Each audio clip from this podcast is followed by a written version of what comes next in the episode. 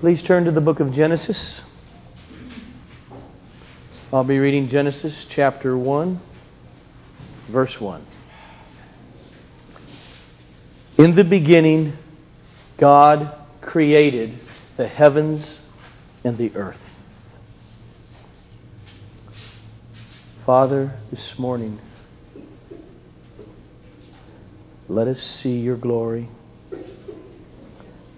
Let us see your heart. Let us see your love in that one act of creating all that is.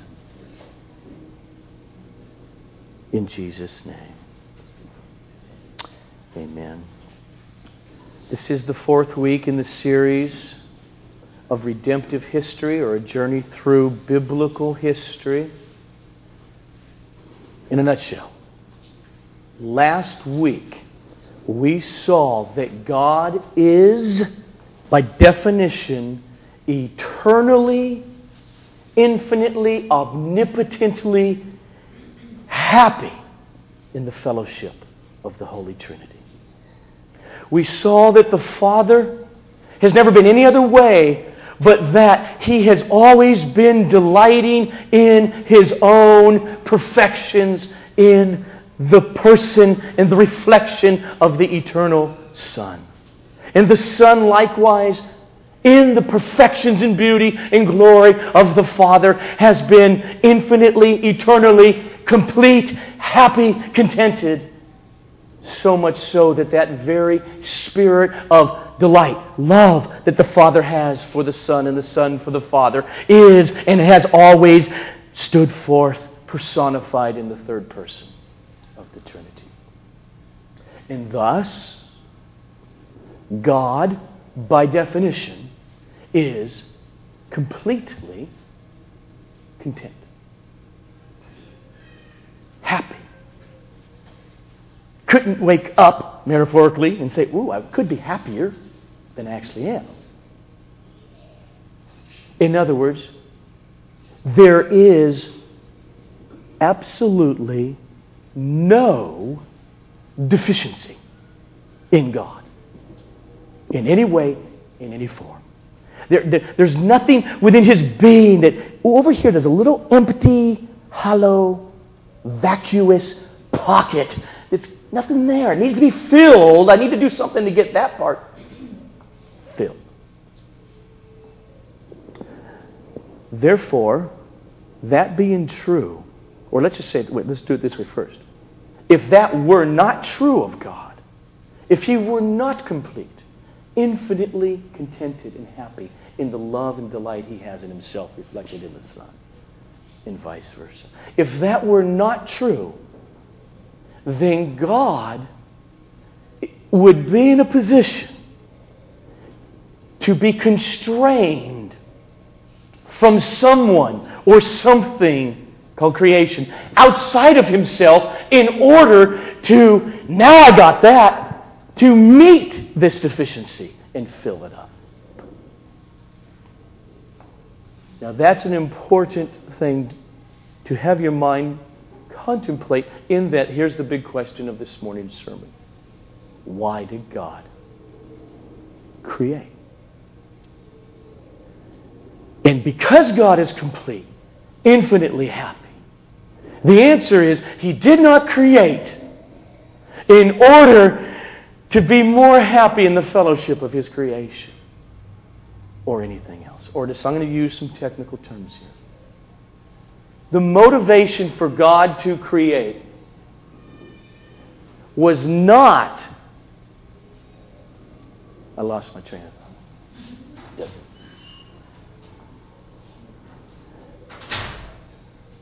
Let me, let me use two terms.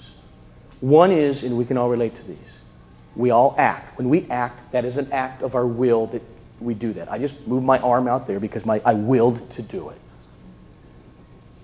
There's a difference between a necessary act and a free act. What do I mean? By necessary act, I almost did it this week because I went to the dentist first time in a few years because of pain.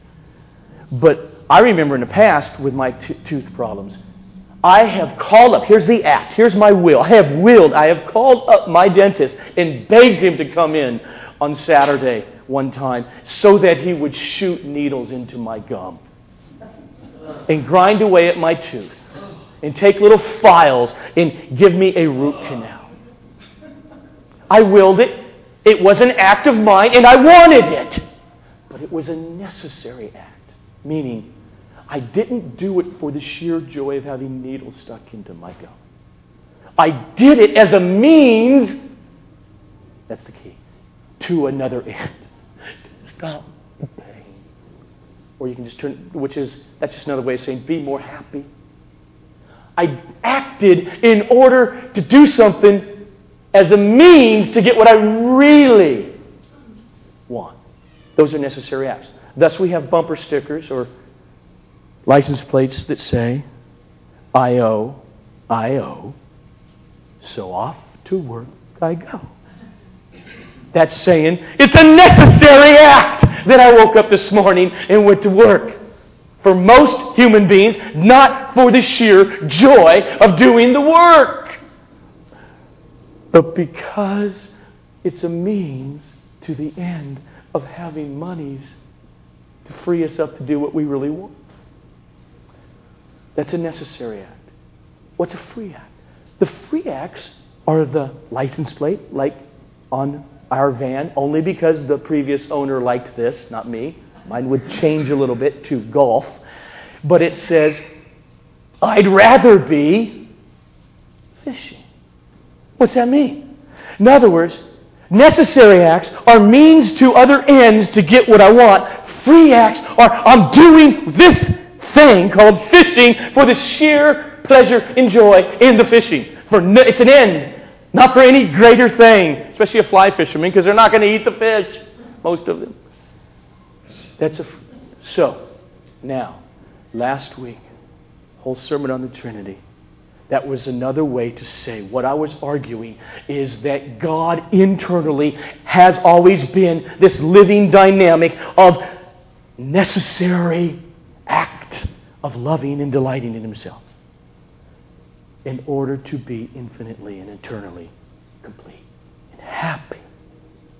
And thus, because He is that God, anything else He does that moves outside of God can never be a necessary act. There is no need to have another necessary act. There is nothing in him that would say, I need to do, or Genesis 1 1, create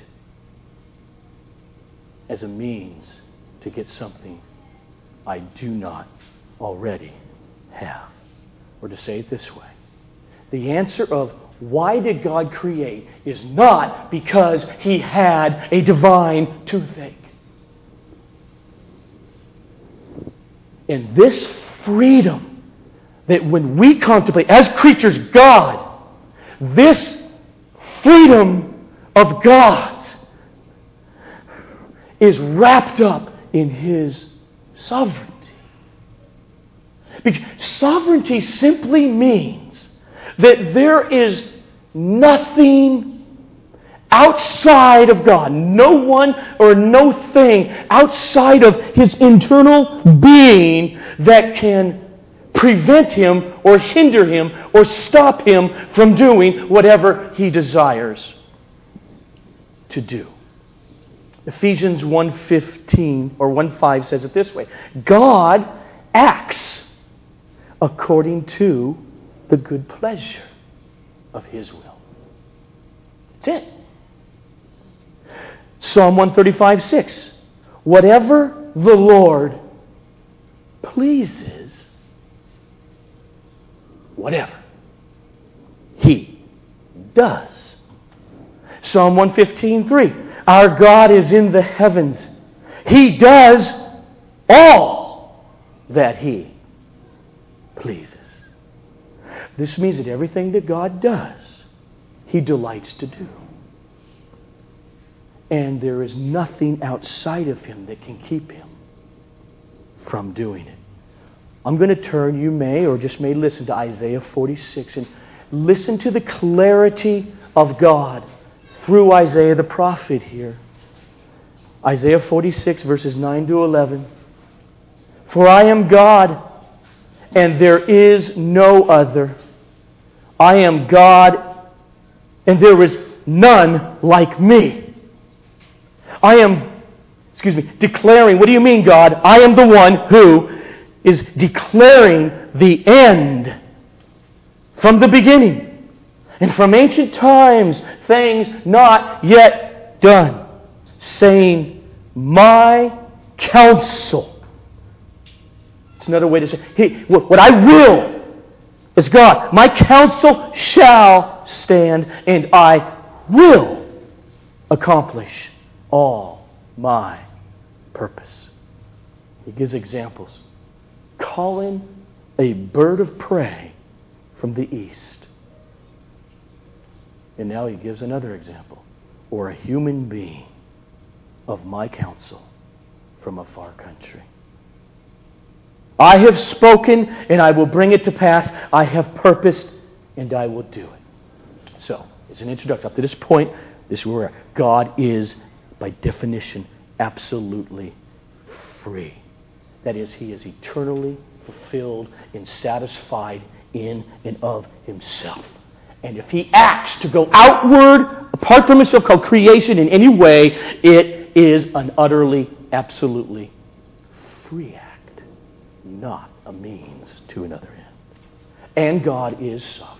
Meaning, whatever these acts He wants to do, which are free, cannot be hindered nor stopped by any being or thing outside of Him. Okay. So now then, the big question. In other words, Joe, you've been arguing that God has been eternally, infinitely, omnipotently, forever, without beginning, perfectly happy, joyful, contented, no vacuum in Him whatsoever for all eternity then why did he not just remain happy, contented in the Trinity? What in the world could motivate him? I'm motivated to call that dentist, he stopped the pain. There's motive there in that act. So far, it sounds like a contradiction. If he is perfectly, absolutely content in and of himself apart from creation, I create. And the idea of motive, that God had, a, in other words, reason, a goal, a purpose, it is axiomatic. It is a self evident fact, and it better be. Well, there are people who have argued that God did create out of absolutely no motive, like Karl Barth in the 20th century. But if God created for absolutely no reason, in other words, just willy nilly on a whim one day, just whoo, is a horrible thought. Do you mean that God, you flung it all into existence for no purpose? For no goal? For no reason? You mean to say all the human suffering and pain and murder and wars and 10,000 of horrendous experiences of your creatures was for nothing on a whim. I think we should cry out and say, Thank God, why didn't you just stay happy within the Trinity. Because, here's the thing, you can't get away from this. Because in your omniscience, you knew if you created exactly that these things would be. Turn around. Because in your omniscience, you're all knowing. There's nothing past, present, or future that you don't know fully. You knew the pain You knew, put yours in there. I could put, you knew the murder of my brother by a serial killer. You knew it all. Why didn't you just stay happy in the Trinity without flinging it into existence if it was for absolutely no purpose? Oh, there's purpose. And this is, in a sentence or two, my main point this morning. And in this week, during this series of redemptive history. Why did you create? Oh, there's motive. And here's the simple motive for His glory. But most of, I know, I'm going to unpack what I think that means.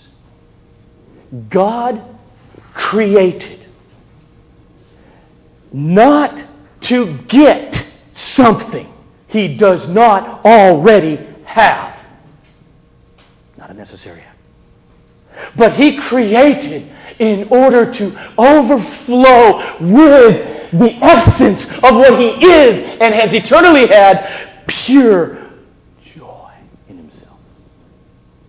To extend it outward in creation.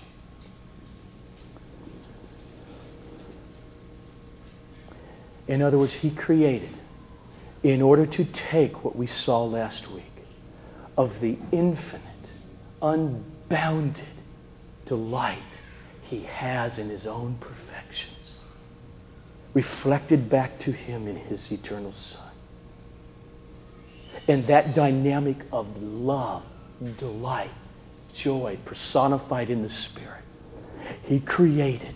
Not to get that, he is that, but to overflow with that in creatures that he would make in his image, that his glory would expand, and we, by that glory, would be caught up to experience the joy that God has in God.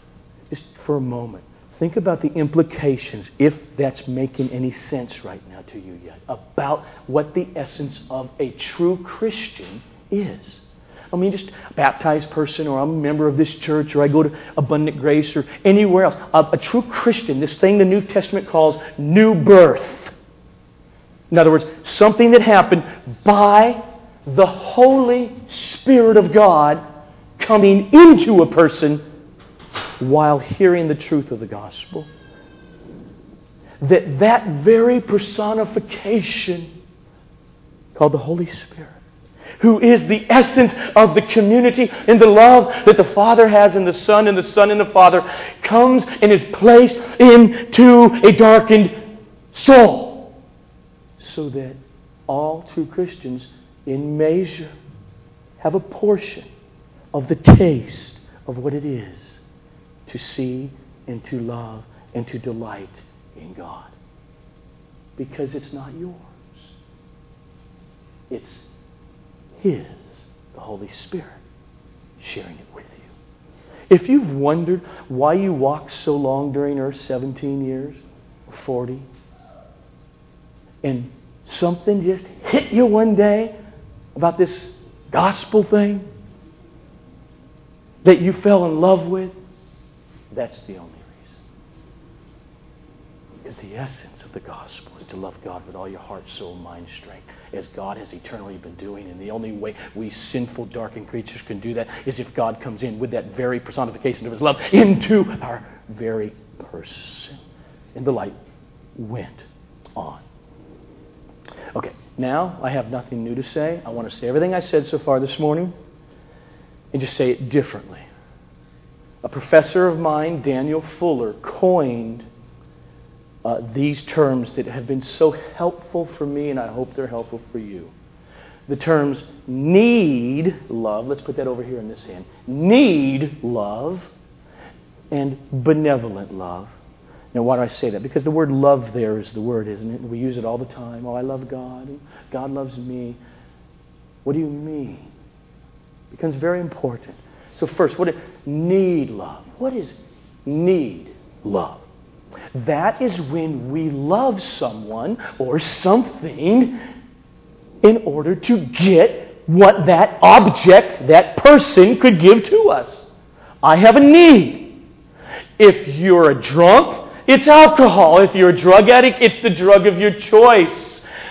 If you're a person that is utterly unsatisfied, ever contemplating alone, you always have to be around people. It is what the presence of the other people can give to you. It's, it's need.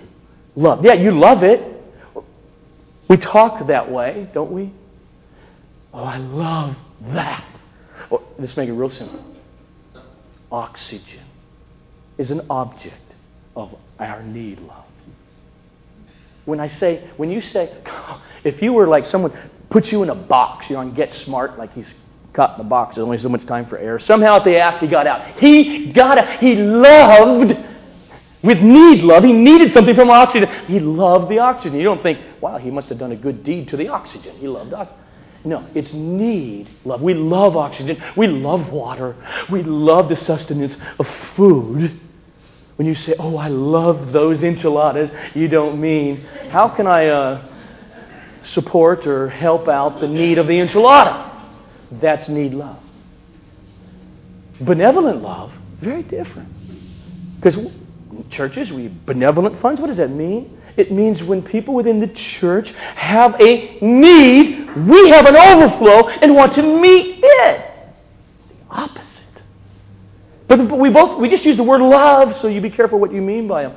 So that's benevolent love. Now, here's the kicker then. But God.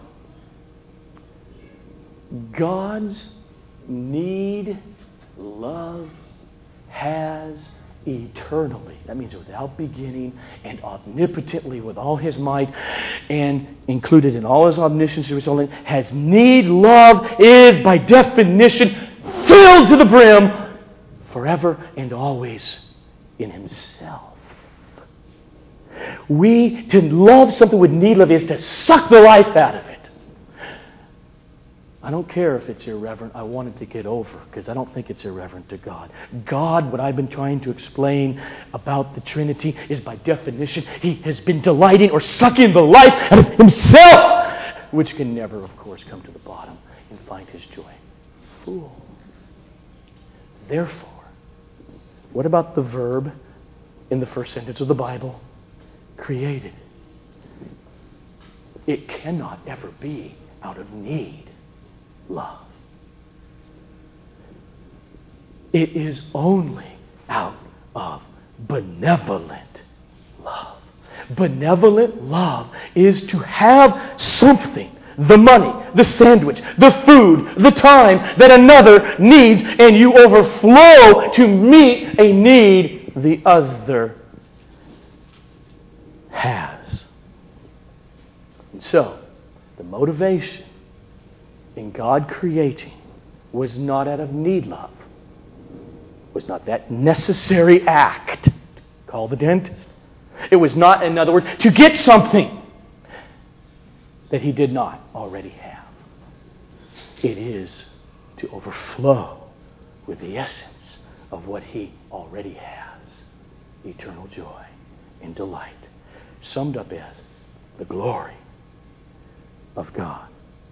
This is, oh, this is, I think, if you need to listen to the CD or tape a few times, do it. Ask questions. Come to home group. It's, I find it so important for how you think and how you pray and how you wrestle with pain and how you wrestle with suffering and understand what's going on in this world, to understand the gospel.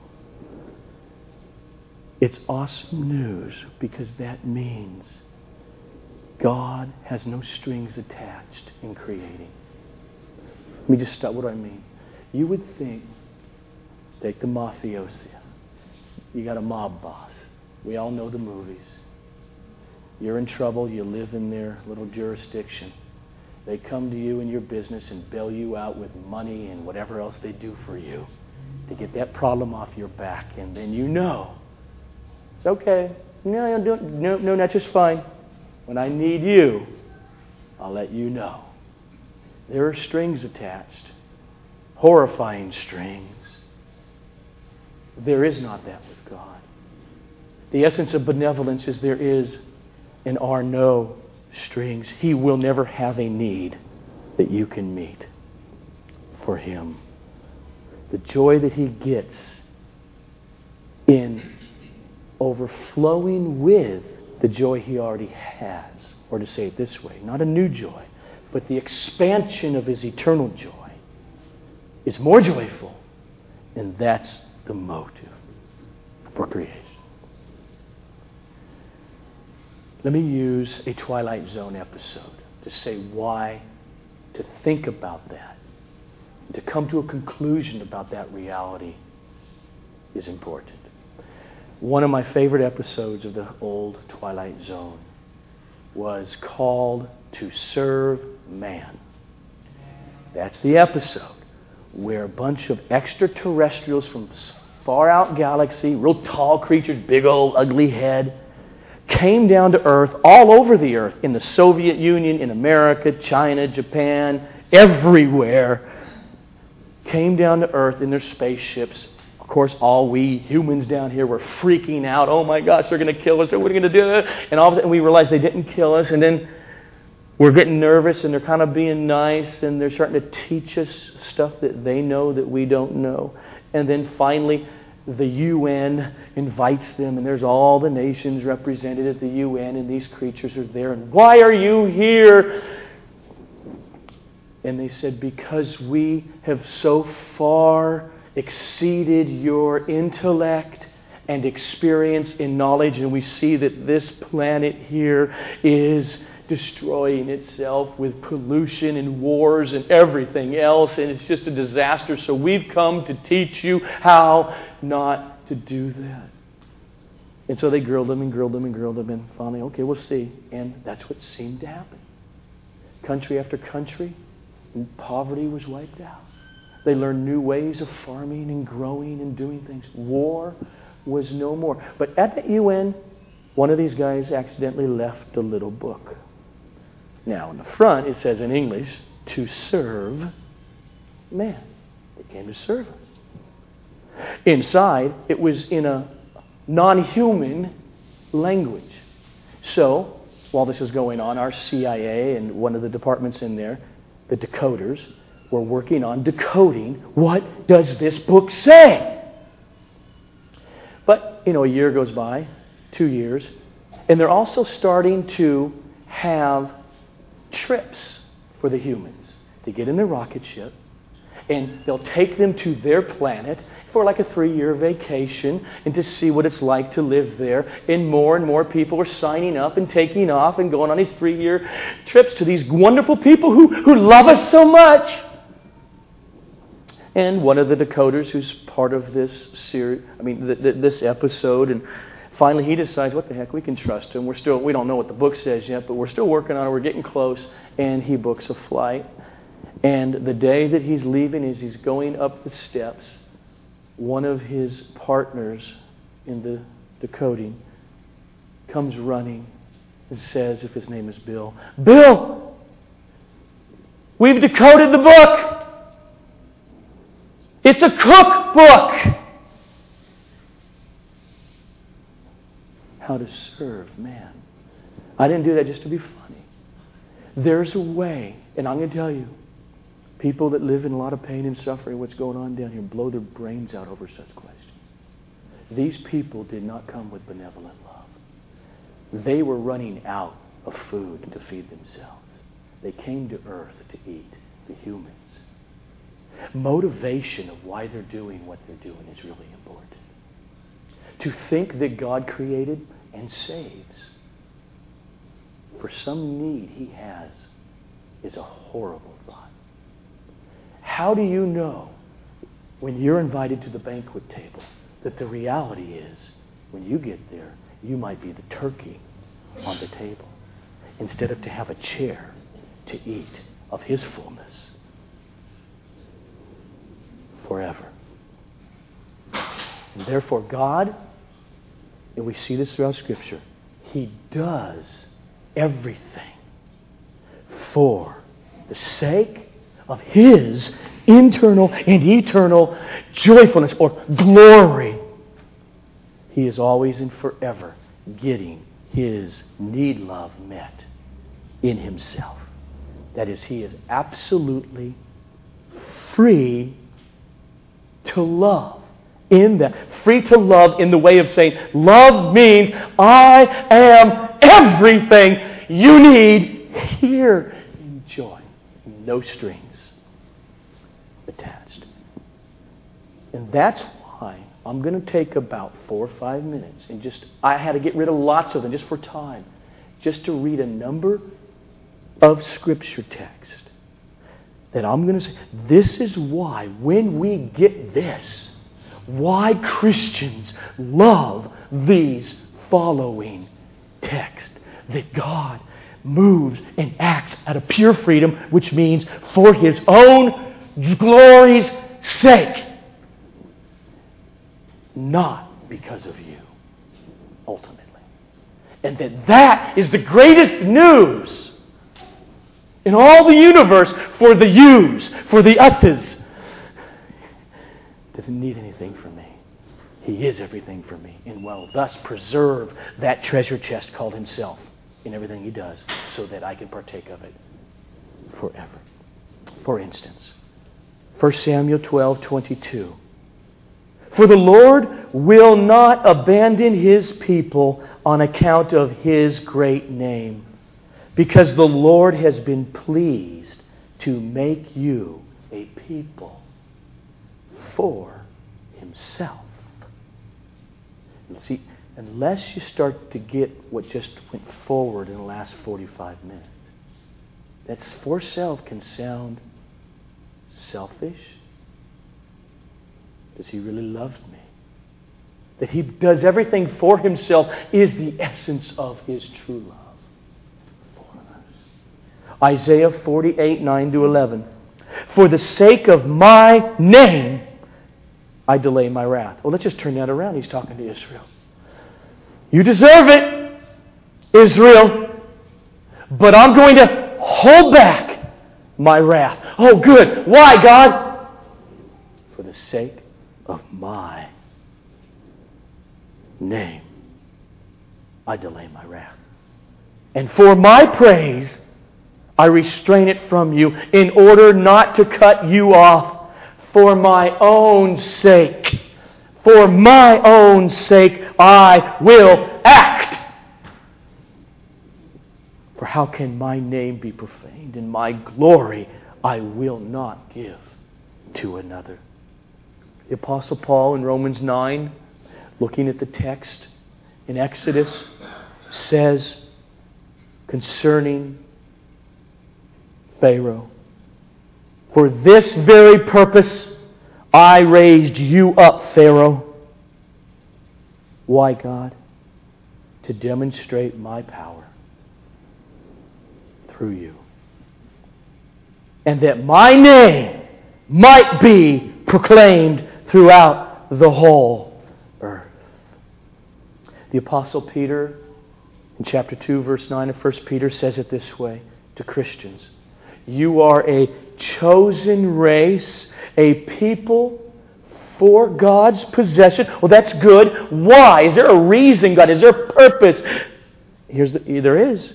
It's a purpose clause. In order that you may proclaim the excellencies of Him who has called you out of darkness into His marvelous light. That's, it's so blanket. God has been loving and delighting in and finding absolute happiness and contentment in his own excellencies. Why did he save anybody? All those whom he's saving was for this goal that you would also look, perceive, and see how excellent I am and just explode with praise about it. Now, if you don't think that's the best news that could possibly be for you, I don't either you're not hearing that or I cannot imagine what would be better. What, what better thing could God actually do for us? And God's doing two things that are not in contradiction there.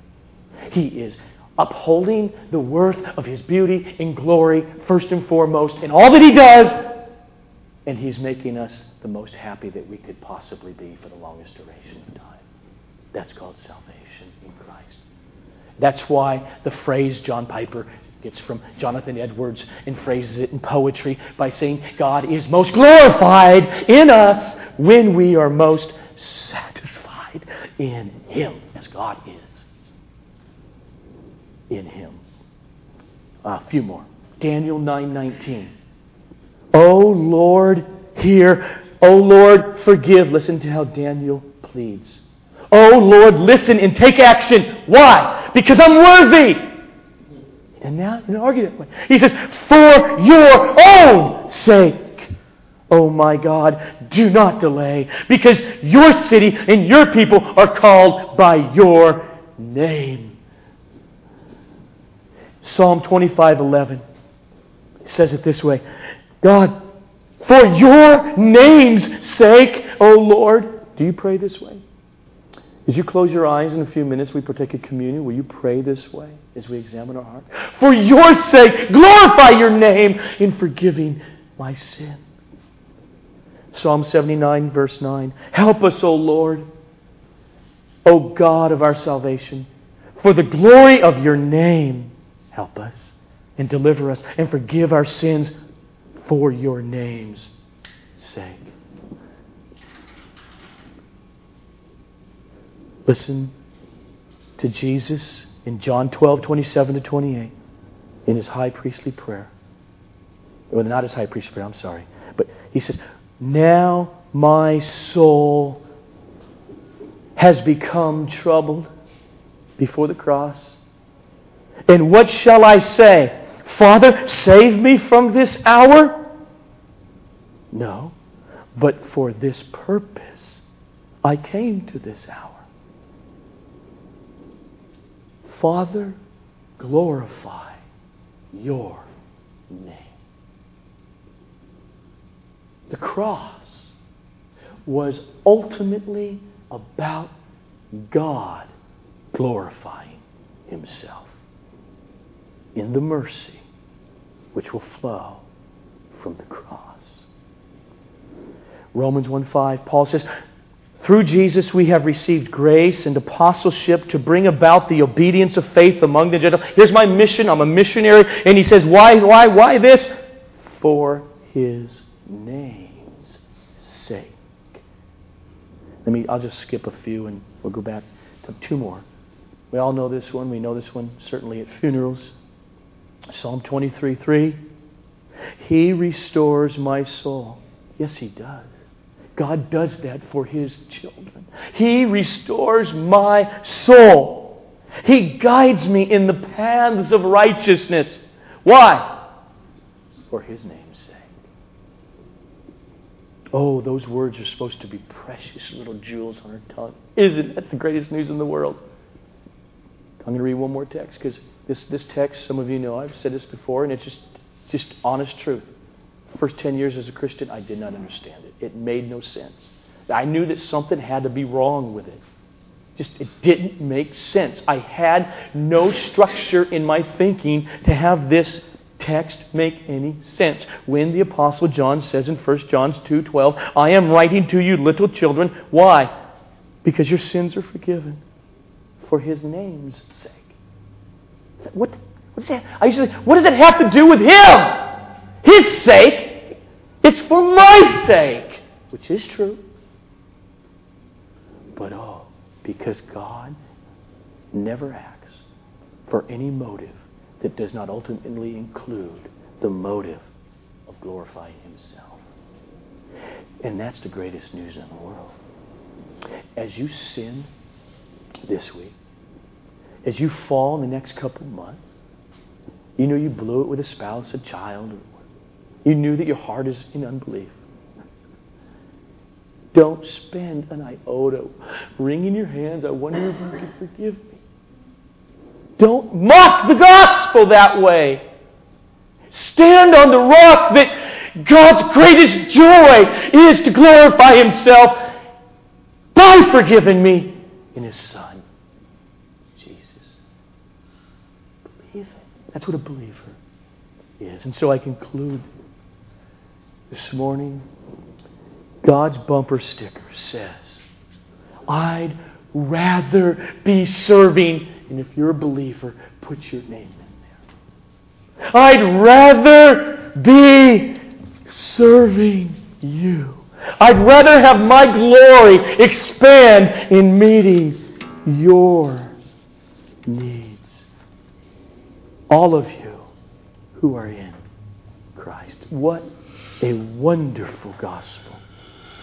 Every one of us believers can rest assured that God's eternal, glorious energy is moving and acting in absolute freedom to bring about this great promise that He will cause all things to work together for your good to those who are in Christ and who are called according to His purpose because His purpose is to glorify Himself forever in meeting your greatest needs in Him forever. I'm going to close in prayer as we do. After the prayer, we will be passing out the communion elements.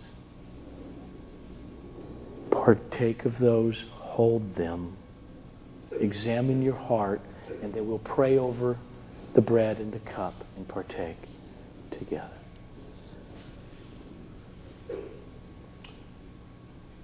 Father, may the spirit of worship, may the spirit of having our eyes open, our hearts attuned, that we have even tasted just a teeny weeny portion of your spirit, the spirit that is the personification of love and delight and joy in you, our great God and Savior. May your spirit keep working this in our hearts in the following minutes as the music is playing, as we prepare our hearts to partake of this wonderful meal together in Jesus' name.